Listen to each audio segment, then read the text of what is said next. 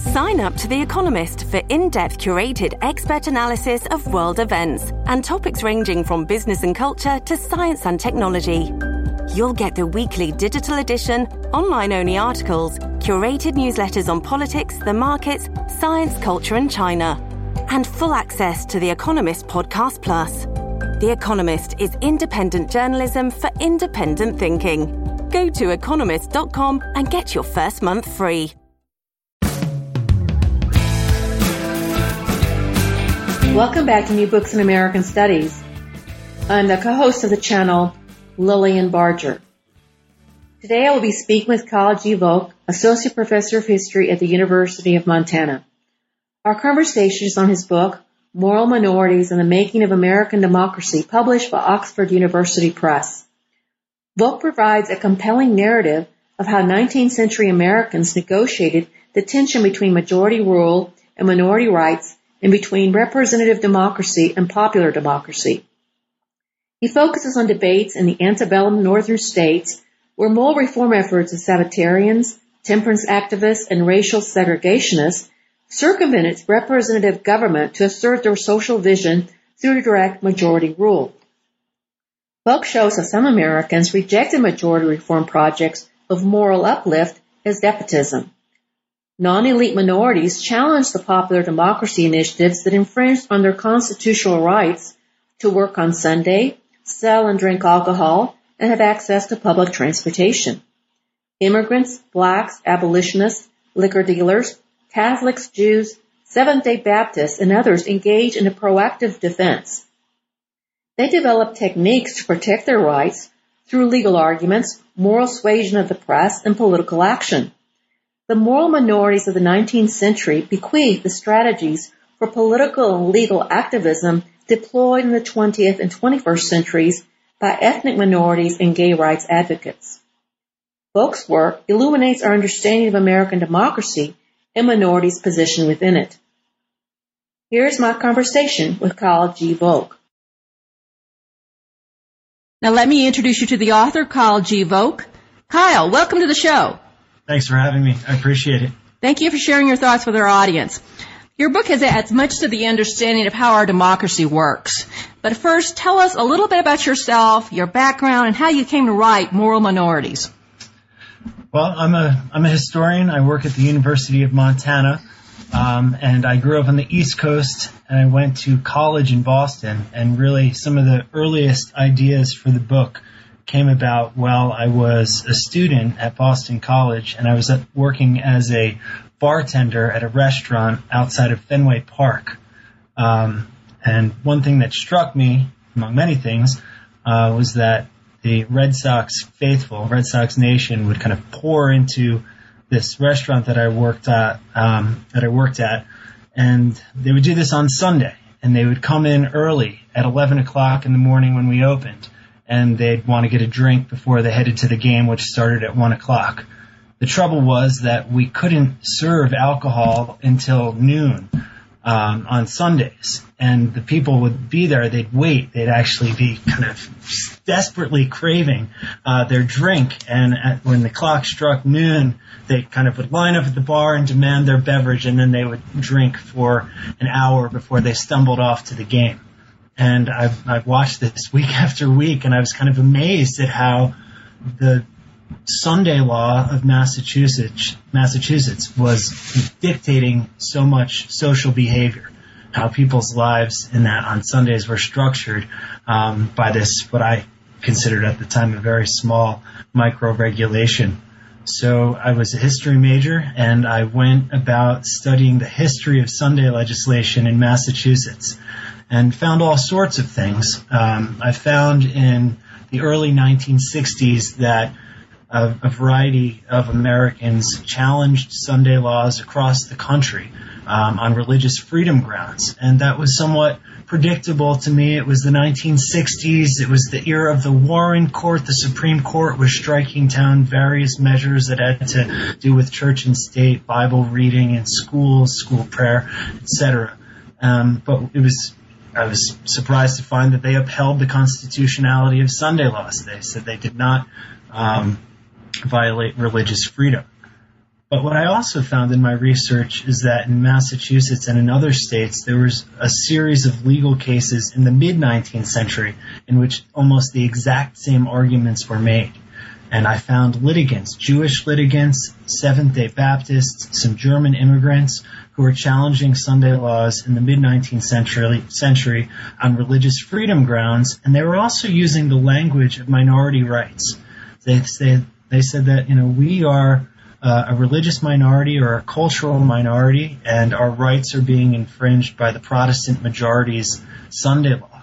And I was like, wow, how is that possible? That in the mid 19th century, folks were making those types of arguments, which at the time struck me as so kind of post World War II, so 1960s.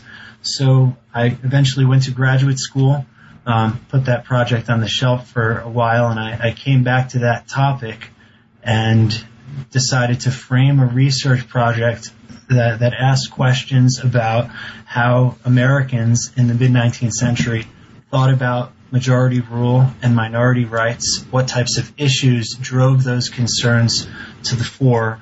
Um, and my book is really a product of, of, of those questions. Okay, before we get into the specifics in the book, well, this is in your book let's talk about the relationship between majority rule, minority rights in the founding of the nations, how the framers were trying to, to deal with that. And, and it was interesting was I never thought of it as minority rights being trying to protect elites right. from the mob. exactly. Yeah. Um, I mean, so one of the, one of the big questions I have uh, in, in the book is very much tied to this, and it's it's a question of how did minority rights become the concern of everyday, seemingly ordinary Americans and not elites. And as you suggest in your question, at the time of the constitutional founding, folks like James Madison uh, and John Adams, they were concerned about the tyranny of the majority. They were concerned about minority rights. Um, but curiously enough, they weren't concerned about, say, African Americans or religious minorities or cultural cultural minorities. They were concerned about the rights of the propertied elite or even slaveholders to some extent, right? They were concerned that um, everyday ordinary Americans would be um, propertyless, that they wouldn't have wealth, uh, that that majority of people would form and pass measures um, with the power of the government that would infringe upon the property rights of people like James Madison and John Adams, who were wealthy in that society. So there are concerns that the constitutional founding were to protect the rights of the property or the elite uh, minority. Very different than what we think about today, I think. I mean, the the irony of this, uh, how this was turned actually uh, to use for ordinary people is, I think it's just really, it was fascinating to me. I never thought of it that way. It was kind of new. I thought, yeah, I knew about minority rights, but I didn't realize how much it was vested in elites and how they were afraid that the majority would vote would vote to take away their property or their wealth or uh, whatever. Which we still right. have that issue in America today. We do, but I don't think we think of it as a minority rights issue right? We, we think about a minority rights issue in a much different context. Um, and, and what I describe in the book um, is, is how that came about. In other words, how did the concerns of the elite founders, um, their concerns about minority rights transform? And I suggest in the book that that, that happened in the mid 19th century. Okay, let's talk about uh, representative government and uh, versus you know direct democracy. Sure. And also how this uh, moral majority came about. What mm. what was the the campaign to create a moral majority? Uh, how did that come up, come about?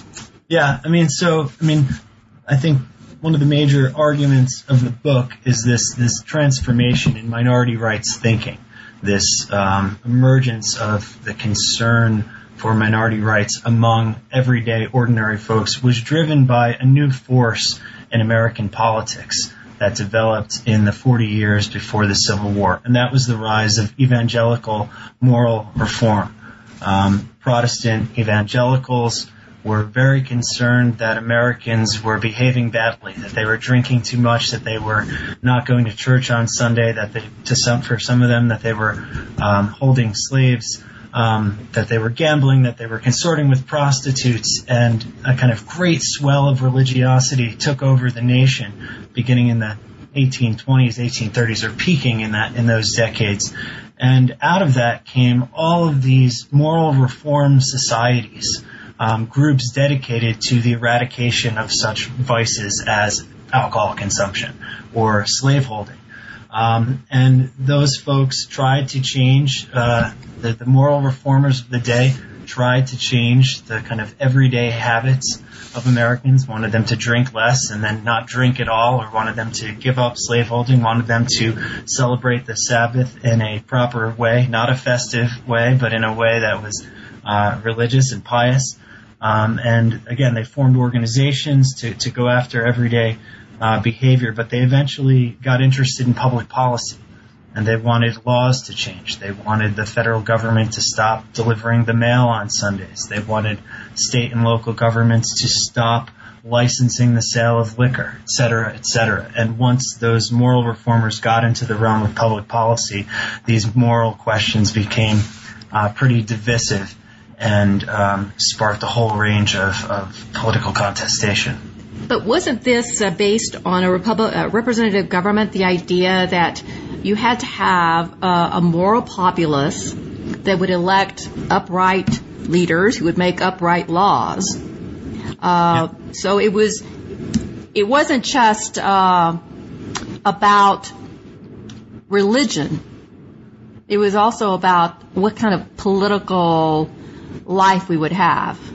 Absolutely. I mean, this, so this is happening, this rise of evangelical moral reform is happening at the same time that American political life is changing and everyday Americans uh, are coming to exercise more power in the political system. The vote is expanding, for example, for um, propertyless white men, people who didn't have the vote in the past, are, are now having the ability to, to vote. Party politics are developing uh, in a new way that are giving everyday people access to uh, politicians and, and, influence. And a lot of the evangelical reformers are, are were quite concerned that everyday people were having you know new political power in this kind of rising democratic order uh, and they wanted to make sure that those those people that were go- that were newly coming to participate in political life were moral, that they were upstanding uh, citizens, that they were going to elect the right type of people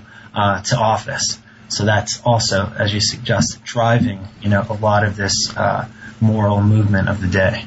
Now you're looking at the antebellum period and the early 19th century where capitalism is is taking is flight and what was interesting to me is how the Sunday laws were were interconnected with the rise of capital capitalism and market economies in terms of giving laborers a day off. So there's a there's an economic there's a religious component to those laws. Can you and political uh, component to Sunday laws? It, it weren't just religious strictly. Right. No, I mean, I, I think um, for reformers who were often businessmen, moral reformers and, and businessmen were often united. And, you know, you might think that businessmen would want, you know, their shops to be open seven days a week, right? So they could sell more and more. But actually, uh, folks uh, during the 1830s and 1840s look to state government, look to the law, look to Sunday laws as a way to kind of not put the brakes on market capitalism, but to order it in particular ways. Um, so that businesses wouldn't be open seven days a week. There'd be a six day work week and then you'd have one day uh, apart from work. They were also quite concerned about what their wage workers were doing on Sundays. Um, they wanted them showing up to work on Monday refreshed, sober, not hungover, etc. So Sunday laws became a way to police alcohol consumption uh, on on the Christian Sabbath. It sort of reminds me of later reform with the 40-hour week. Yeah, I mean, in what ways? Well, in the way that uh, people were advocating for a limitation of how many hours you were allowed to work because people were just exhausted. And it seems like there's a, probably a connection there. I'm not sure, but it seems like, of course, the, the context totally changes, but right. it seems that they're all both related to capitalism and market economies and labor and making. Did, were labor were people were labor movements at that time uh, talking about Sabbath day Sabbath as a day off or they not? Were.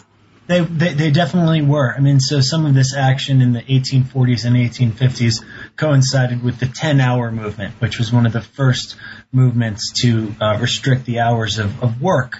Um, but early labor groups in those in those decades were suspicious of moralists who were trying to use Sunday laws to kind of limit what people could do on Sunday. The absolute labor groups absolutely supported uh, a day of rest uh, on Sunday, but they wanted to be able to do what they wanted to do.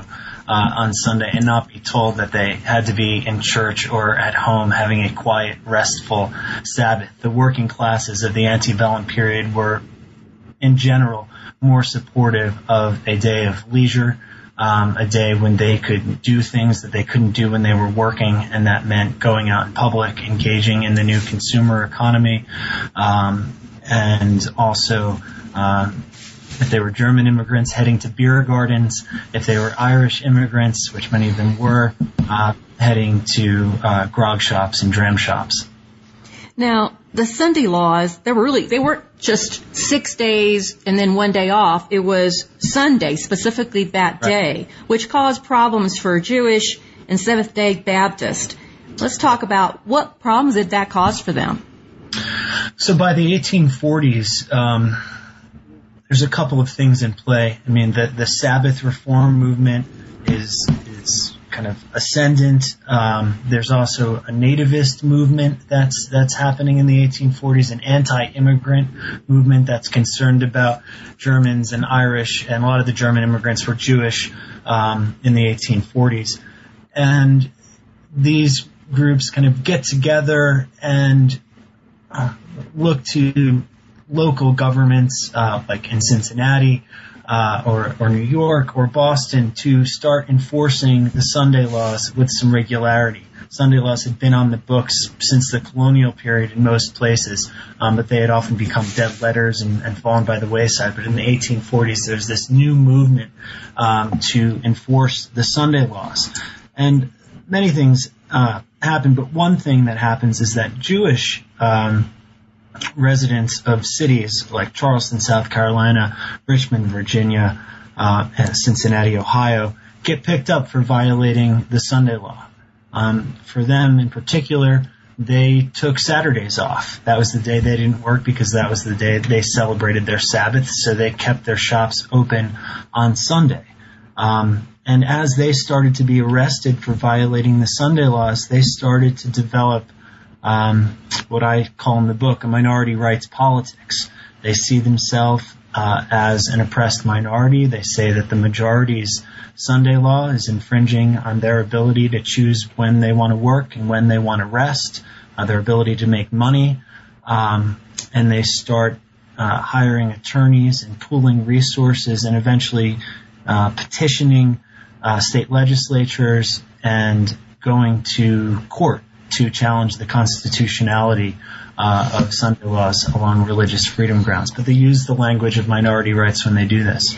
Now, when we're talking about the moral majority, mm-hmm. was it really what no, kind of numbers are we talking about? Are we really talking about a majority? Were the reformers?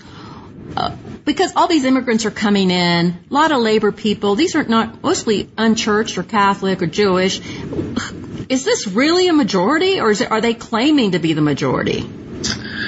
It's tough to answer that question. I, I mean, the uh, for the moral reformers who supported Sunday laws, who supported uh, anti-liquor legislation, you know, the, it, it's tough to say that they were the majority numerically. Uh, they were certainly the majority of influence. These are folks that had extremely deep pockets. Uh, they had access to the high-speed printing press. They flooded American society with pro-Sabbath, pro-Sunday law, anti-alcohol literature. Um, they petitioned state and local governments like crazy um, in order to get what they wanted, right? And they also, I mean, for the Sabbath issue, they looked around and they could still say numerically that the majority of Americans were Sunday celebrating uh, Christians, right? And that Sunday was the day. Now that didn't mean that every that they could prove that every one of those uh, uh, persons supported Sunday legislation and wanted Sunday bans. But they said, oh, this is a nation that has a Christian majority, that has a Sunday celebrating majority. Of course, Sunday laws are right. And it's in that context that those reformers who are supporting Sunday laws are really grabbing onto the political ethos of the age, the democratic ethos, the, the ethos that said majority rule is what the American political system is supposed to be about. And they do that to justify Sunday legislation. Right, but in order to do that, they had to circumvent the Republican system of government. Mm. Is that not right? They would have to they would have to have direct direct democracy that didn't allow it to go to the, through the legislature. Right. So that's I mean, why they came to the lo- uh, local option strategies, what you talk about right. in one of your chapters in, in regard to alcohol. Right. This is particular, particularly the case with the alcohol question in the 1840s.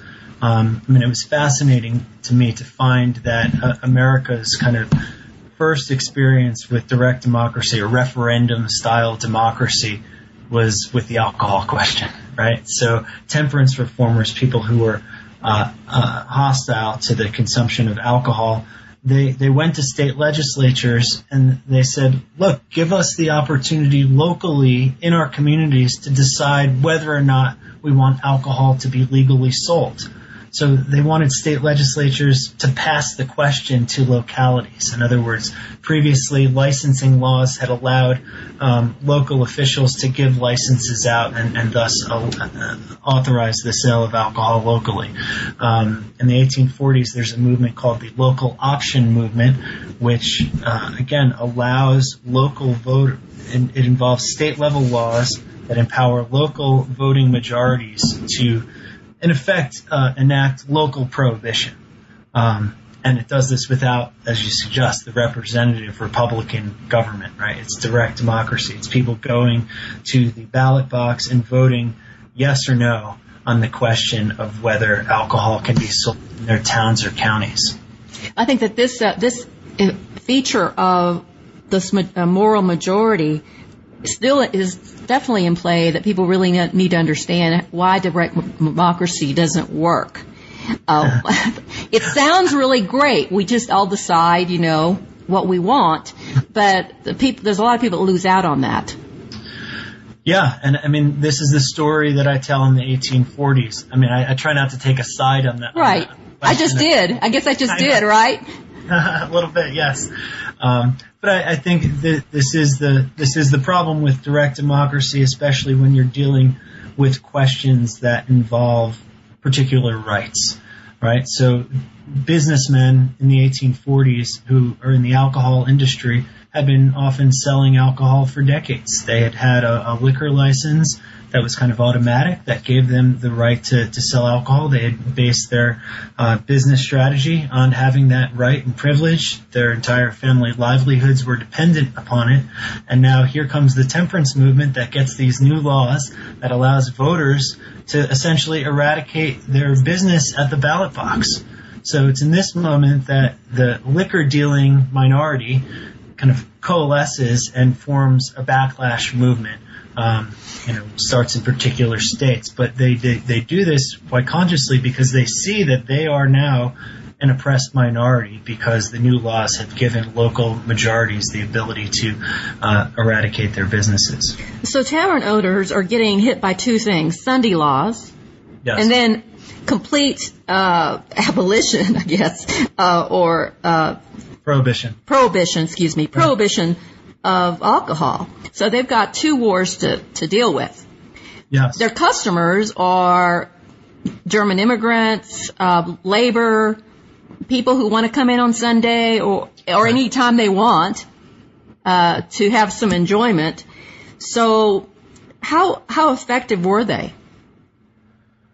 Uh, how effective were the, the laws, the regulations? No, the, these uh, minority uh, tavern owners. See. Sorry. Yeah. Um, I think they were pretty effective. Um, and, and there's two moments that I talk about in the book. In the 1840s, is this local option moment where local voters are kind of deciding whether or not to eradicate the local alcohol industry. And then in the 1850s, there's a, a, second moment of statewide prohibition. America's first era of prohibition is actually not the 1920s, it's in the 1850s, right? I write about that in the book.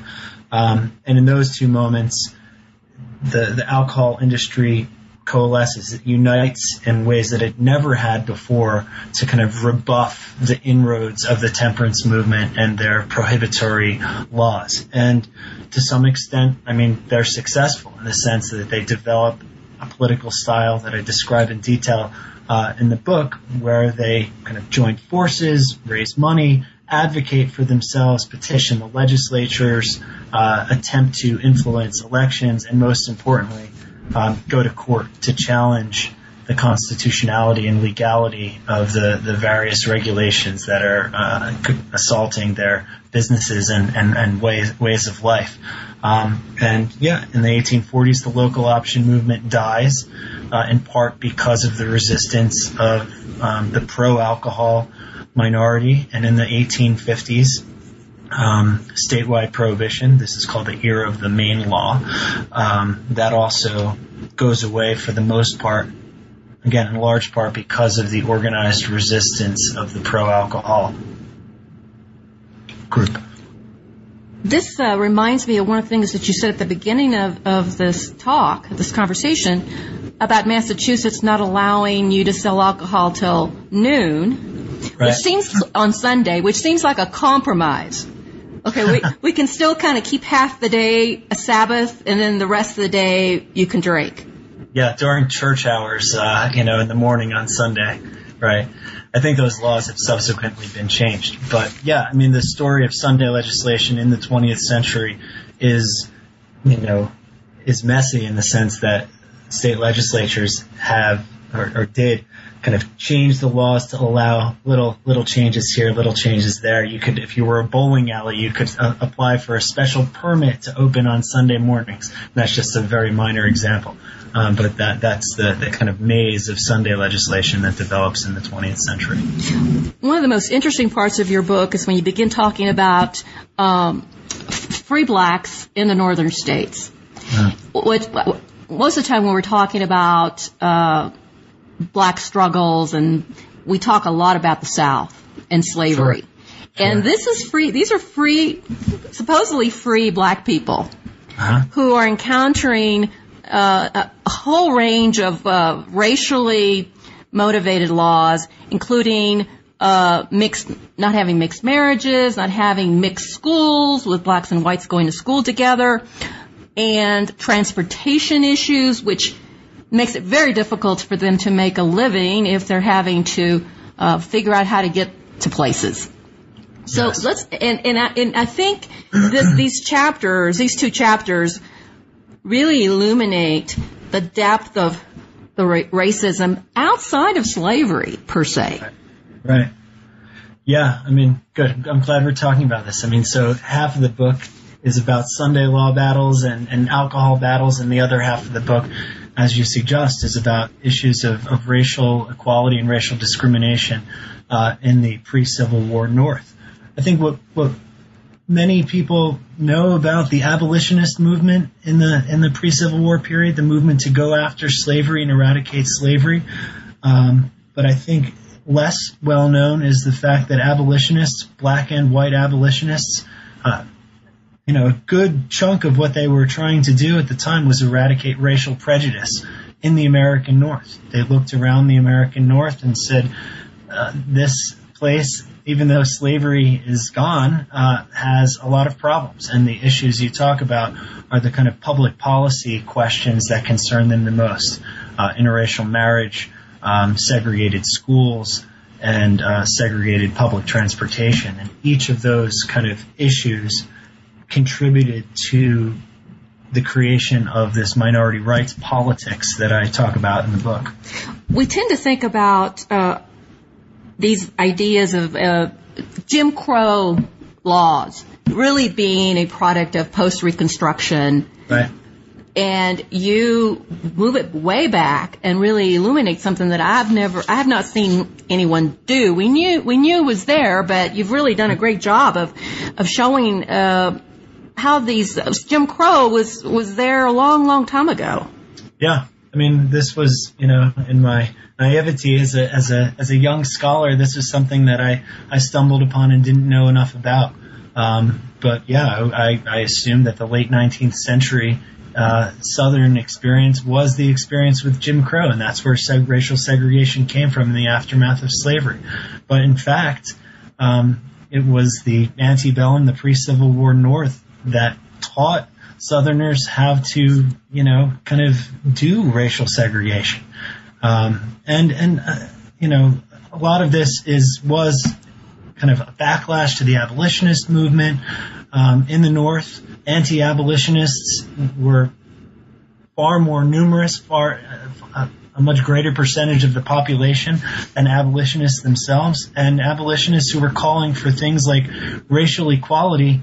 Um, turned some heads in, in, in ways that uh, were, were problematic for them, right? So, you know, the call for racial equality brought a backlash in the American North and brought, to some extent, the hardening of racial categories and new demands for racial segregation in the North. So, all these laws regarding mixed marriages and mixed schools, um, these were laws that had to be created in the, in the in the relatively new republic. Right. They weren't there. They were created because someone said, "Hey, wait a minute! If we're going to have public schools, Right. we've got a problem with what do we do with uh, this mix of races. Right. So this was an, an intentional. This was not just a product of the culture so much. It, it was an intention. It was a product of the culture, but I'm saying it was an intentional writing of legislation to do this. Right. Yeah, it wasn't an, an, an automatic. It wasn't unthinking, right? I think is what you're saying. Yes. Yeah, and I, I, I agree. Um, and and even if there like the the Massachusetts ban on on interracial marriage, for example, had been around since the 18th century, but it took on new meaning in the 1830s and the 1840s as abolitionists were were calling for racial equality, um, and as abolitionists looked to the statute book and saw that older ordinance and said that's a problem that smacks at the racial equality uh, that we're trying to foster in northern society. But in other areas, like with rail car segregation, I mean, railroad transportation is new in the 1830s. It creates new spaces where people are spending time together and all of a sudden people in the north are considering what it is going to be like to travel long distances in a rail car with strangers. And what if those strangers are not white? What if they're black? Right? And, and it's in these moments that rail car companies institute policies uh, of, of racial segregation and they create what became known as the Jim Crow car, where black people sat on northern trains.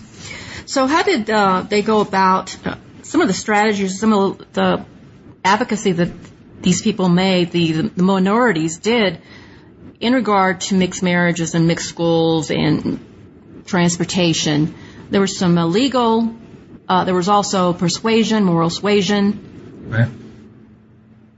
Yeah, I mean the, the, the the tactics are you know a lot of what I talk about in the book, and what I think uh, is fascinating. It tells us something new about the political culture of the day. That it wasn't all voting and party politics, but it was actually people organizing at the grassroots to fight for their rights as minorities. And in the case of let's say um, the school questions in three different Massachusetts towns in the 1840s. Um, black activists, often with the support of white abolitionists, got together to repel segregated schools, to demand integration. They did a variety of things. Uh, they petitioned the state legislature to intervene or to pass legislation banning uh, local school segregation. They boycotted schools in Boston and in Nantucket um, African Americans living in those communities said we're not going to send our, our, our, our children to the Jim Crow school, to the all black school, because they were demanding integration and access to any of the schools uh, in the town. They also, like the other groups that I talk about in the book, they hire attorneys. They eventually do go to court. Uh, they challenge segregation. uh, in Massachusetts before the Supreme Court of Massachusetts uh, by the mid 1850s. So all of these are, are part of their kind of tactics. Now, it was easier for, for white abolitionists to take up these laws than it was for black people to actually advocate for themselves. And there, but there was resistance from black people regarding transportation. Boarding trains they were not allowed to board, resisting being moved from one car to another. Oh yeah, yeah. I mean, they they they had what we might. I don't mean to be anachronistic, but I don't think it is. I mean, a kind of sit-in strategy developed uh, in the 18, 1840s. I mean, Frederick Douglass, for example, was one of many black activists who got on uh, a white rail car, and when the the kind of uh, officials of the railroad came by and told him he had to move to the Jim Crow car, he refused. And in a classic incident, they dragged him out, and he's grabbing onto the seats and creating quite a scene as they're forcibly and violently dragging his body uh, from the white car and kind of throwing him uh, off to uh, the side of, of, of the, the railroad car. Um, but this continued in New York City as well. Um, in the in the 1850s, a group of African Americans formed an organization that they called the Legal Rights Association. This was a powerful foundational rights association um, that was dedicated to eradicating streetcar segregation in New York City. And one of the many things they did was kind of integrate the cars themselves. They would go into a car, streetcar reserved only for white folks, and demand the right to ride.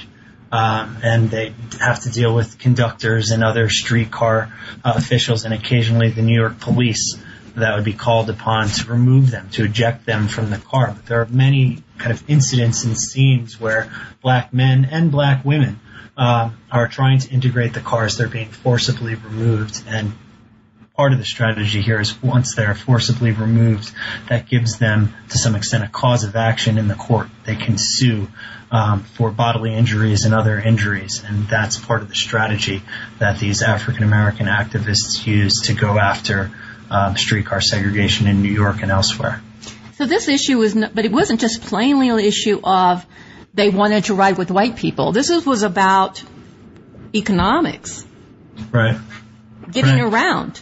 Yeah. I mean, the streetcar scenario is, is, is, is, a, is a great way to, to consider this. I mean, cities in this period were growing huge, right? They're growing super, super large. And, you know, if you were, um, living in, uh, in a, the, the southernmost point of Manhattan and you needed to get to work, um, in Midtown, walking was every day was really out of the question. The streetcars became an absolute necessity for moving around cities. And for white people, they got on the streetcars or they had, if they were wealthy, they had their own carriages and they could move around the city with relative ease. By contrast, African Americans who were uh, either banned from all of the streetcars or limited to just a small number of cars that allowed black people to ride, they had a much more difficult time, right? Getting to work, that just kind of everyday normal function that would have been automatic for white people was, was a major challenge for African Americans. So not having access to the streetcar meant they might not be able to get a job at a certain part of the city because it would be too far to get to. Now, the marriage laws or the racial segregation included in the marriage laws, which also I think the school the school segregation was part of this. This idea that the races were not to mix, and when they mean mix, they meant sexual mix. Right. Absolutely. Yeah, I mean, so the cry of people who opposed abolitionists and their call for racial equality was racial amalgamation. Um, the word that, the expression that they afterwards during the Civil War gets gets gets termed miscegenation, the mixture uh, of the races. And for anti-abolitionists and lots and lots of white Northerners, they saw the mixing of the races, racial amalgamation, as a grave immorality, as a major major problem, and one that justified um, bans on interracial marriage, bans on interracial schools, and, and bans on streetcars as well. Any there was this suggestion that any kind of kind of contact between blacks and whites could lead to interracial sex, interracial marriage, the production of mixed race uh, offspring, which folks in the antebellum North, white folks in particular, thought was a, a grave immorality and would cause the destruction of uh, the American Republic. Yeah, and some of the things that you quote in your book uh, that were people that people said about this was pretty outrageous. Um, you know why they didn't want uh, to sit next to a black person in a car. Some of the things that they they, they were just uh, very hard for us today to be sympathetic. Right. Yeah, absolutely. Um, but yet some of it's very familiar at the same time, right? I mean, uh, white folks in the North who complained about black people in streetcars, for example, complained that black bodies gave off a bad smell just automatically. They, they, they and they, they suggested that to, to sit next to a black per- if you were white to sit next to a black person was probably one of the worst things that could possibly happen. I mean, sitting next to an animal um, was you know to them maybe preferable, right? I mean, so they were they were they were saying these sorts of things, um, and there it was also gendered in the way that um, white women were thought to be particularly vulnerable um, that black men mixing with white women in, say, streetcars or public schools, that that would be a major problem. There's a suggestion that black men were kind of hypersexualized and, if treated equally, would inevitably uh, covet the bodies of white women and want to marry them and have children with them and have sex with them and this sort of thing. So, you know, all the more reason why blacks and whites need to be uh, kept separate in Northern society. Now, based on your study, which is really thorough, what uh, tensions remain between majority rule and minority rights or minority interests? Have we are we still working through that? And what are the when what can we gain from what the 19th century taught us about this? Or even what is there a fault? Is there something fundamentally wrong with our Constitution? um, no, I'm not sure there is. I mean, I think all of the tensions between majority rule and minority rights that I identified in the mid 19th century are with us today. Uh, I think I think we should expect them to be with us today. I mean, what I'm suggesting in the book is not necessarily that majority rule is wrong and minority rights are right, but rather that the battle between the two, the tension between majority rule and minority rights, is one of the things that makes American democracy go. In other words, this is what animates so much of public life uh, in the United States. This battle between what the majority is allowed to do constitutionally, legally, legitimately, ethically, and what rights the minority has that kind of stand outside what the majority wants. Um, and I, I, see that, that tension very much at, at, work in a range of political issues today in the United States and elsewhere. I mean, but the minority groups have just exploded in the 20th century. So now it's it's many, many, many more groups. They have. They've they've they've they've exploded. They've they've also changed. I don't think we we think about uh, German immigrants and maybe Seventh Day Baptists and liquor dealers and you know those folks as being influential minorities of today, and that's because the issues have changed. The era of prohibition and temperance have have gone away, but. Uh, you know, in the 20th century, after World War II, after the civil liberties and civil rights revolutions, yes, I mean the the the range of of groups claiming oppressed minority status has expanded and they've adopted the political style that I suggest was, was forged uh, in the mid 19th century. Not just African Americans or uh, Latino Americans, the disabled, um, recent battle over same-sex marriage, I think, is very much a manifestation of the minority rights politics that was kind of, again, pioneered uh, in the mid 19th century. And one of the things that you point out in your at the end of the book is that some of the, the strategies are being that've been used by minority uh, in the late 20th century and used, to, used today were strategies that were first initiated by people in the antebellum period. Right. And, and, you know the same sort of stuff. You know, legal legal challenges, moral suasion, uh, resistance of all sorts, passive resistance, Um, so it's kind of interesting that these are not new, that these have been there for a long, long time. What do you right. believe is still the uh, historical problem that we still need to be addressing regarding this? What are the things that your book you feel really points to, but you didn't have time to unpack? Oh, I see. Um, well, I mean, I, so I focus on the mid 19th century, and then I kind of draw connections in the epilogue to the 20th century and the 21st century. I do that pretty quickly and loosely. I think there's a lot of work to be done on minority rights politics in the late 19th and early 20th century, exploring how different groups, uh, you know, advocated uh, for themselves in those periods. And I think I've touched on in the book many different tactics and particular sides of minority rights politics. I'm sure there are others that weren't in my purview um, that were perhaps driven by other issues beyond alcohol, Sunday laws, and interracial contact. I mean, that's what I focus on. Um, and I think those three issues prompted particular modes of political activism. Um, so there certainly could be others. I think exploring other divisive issues from the 19th and 20th centuries might shed different light on this political tradition, might complicate it more. So, how do yeah, you're you're complicating democracy for sure.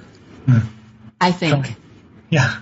You're, so, but how do, do you think it's, well, your book is, it's very nuanced. How does it change how historians might look at the 19th century? Yeah, I think for people looking to understand political life and political culture in the 19th century, pretty much we've focused on voting um, the conflict over slavery that led to the Civil War, and party politics. Um, that the kind of battle between Whigs and Democrats, and then later Democrats and Republicans, um, and how different groups of people, different constituencies got behind those two parties. That's been kind of the story of politics in 19th century America.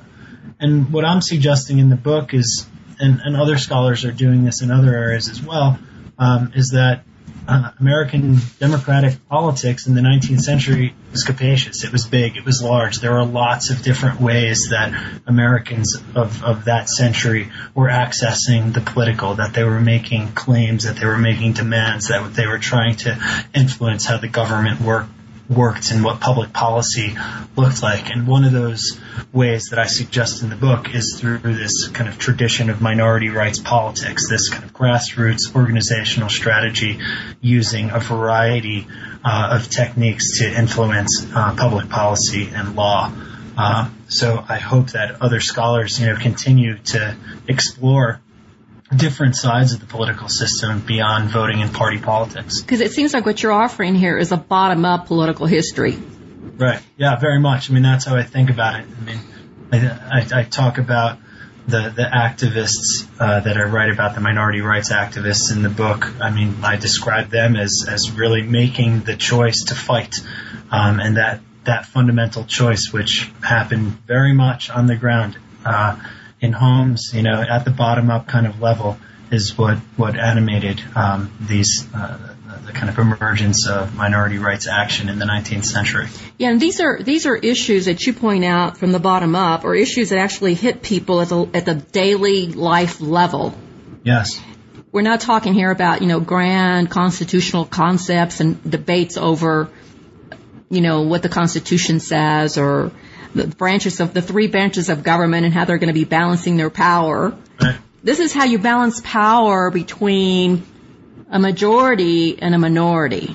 Right. Which is right. outside the, you know, the formal institution of, of government. Yeah. That, uh, of course affects it and tends to, of course, is going to end up there, but this balance of, we think of balance of power, uh, differently, I think, with your paradigm. Oh, that's interesting. I hadn't thought about it that way. That's awesome. yeah, I mean, I, I think that, that that's right. It's not about federalism or, or it's not about legislative branch versus ex- executive branch versus judicial branch, although it is a little bit. But I mean, it's, it's, I mean, what you started, you know, talking about, it's about everyday people making decisions about what they're going to do on Sunday. Um, how they're going to raise their family, who they're going to be friends with, what they're going to drink, right? I mean, these are kind of very everyday life decisions that you know might seem ordinary and not that significant to us, but in the in the in the 19th century, they were very serious decisions. They were very intimate and deeply personal, and I think that's why it, it got so many of the groups that I write about um, to form and to get out there and to and to make claims and to try and balance the power of the majority that was trying to dictate their their everyday decisions with some you know some protections, some rights protections. But they do turn to right constitutions, um, you know, to to to legitimate their claims about you know their rights that stand outside what the majority uh, is saying but you know the uh, I think the, I think the best contribution you make is expanding expanding our notion of of what democracy is, and also expanding our view of the abolitionists and what they were doing in the North beyond abolition of slavery. Right. That there were so many racially loaded issues that were going on in the North that I think it brings a little balance to I think, recent work uh, that has been very focused on the question of slavery, which is a very important question, of course.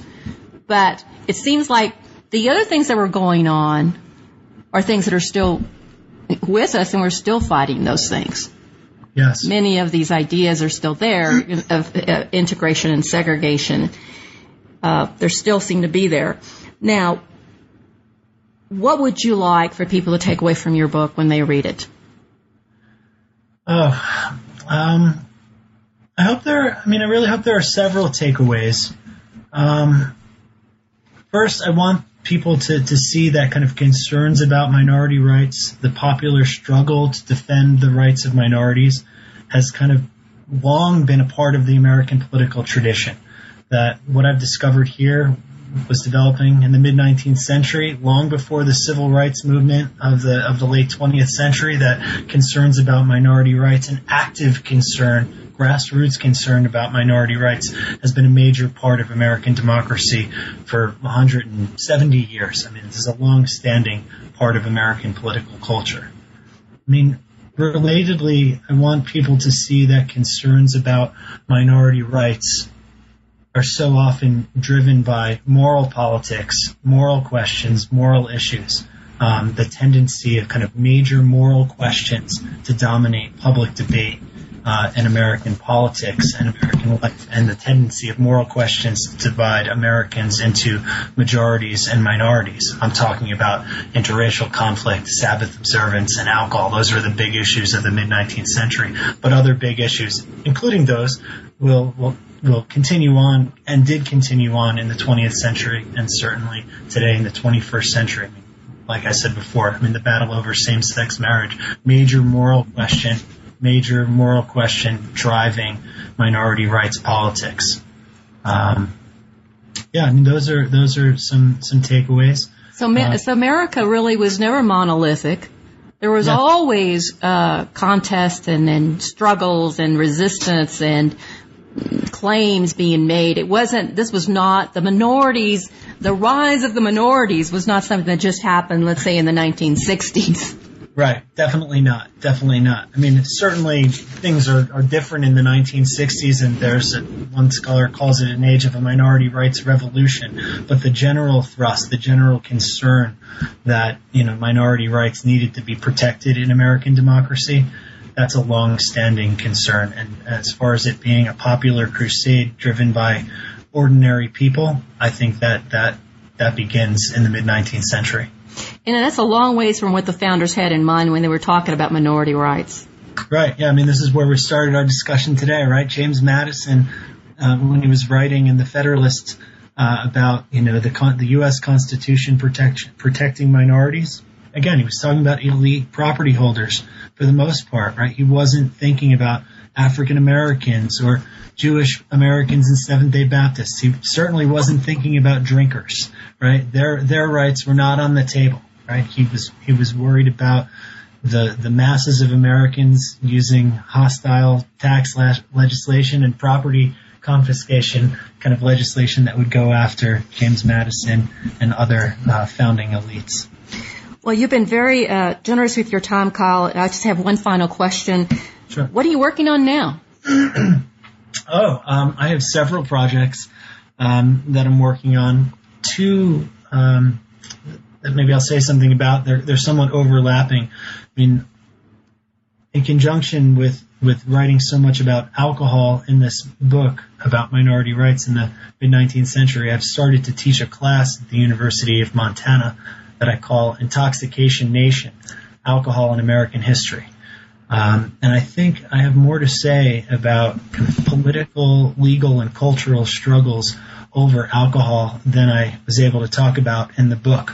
So I'm going to continue to work on the, the history of alcohol and think about the place of debates over alcohol uh, in popular and cultural conceptions of what it means to be a free society uh, in the United States. So um, obviously, uh, gender is going to be a part of that, right? Because women absolutely. are very involved in this. Yes, yes, on the often on the limiting uh, alcohol consumption side of the story. But you know, in the 1920s, women are, are be, become you know big players in the repeal of prohibition. They become at the they move to the forefront of the the repeal crusade. So yeah, it's a complicated story. So I'm trying to get into that um, for one project, and another project is is kind of loosely related. Um, thinking about the politics of, of personal liberty in the late 19th and early 20th centuries. Um, this is the, the era of the growth of the progressive era state. Um, the progressive era state is doing a variety of things, including looking to ban and prohibit alcohol. And I'm, I want to study the kind of backlash to that. Yeah, because what's interesting is you, you talk about, in your book, you're talking about groups. Blacks, you're talking about tra- tavern owners, labor, Jewish immigrants, German labor people. You're talking about groups. And yeah. it seems like there's a, so you don't talk so much about individuals. Right. Yeah, I mean, I think one of the, one of the takeaways uh, in terms of thinking about how minority rights politics operates is you need a group. You need to have a group of people fighting a battle. This is not a battle that historically has been won with particular individuals uh, leading the charge. You need that kind of grassroots, bottom up political mobilization of a wide range of people who are saying, hey, the majority is going too far here, right? Um, so yeah, that's one of the things I'm, I'm, interested in how groups form, why they form, how they act, uh, and what kind of change they're able to affect. Okay, thank you, Kyle. Uh, thank you, to our listeners for tuning in to another edition of New Books in American Studies. It would be a pleasure to hear from you. Drop me a line at newbooks.americanstudies at gmail.com. This is your host, Lilian Barger.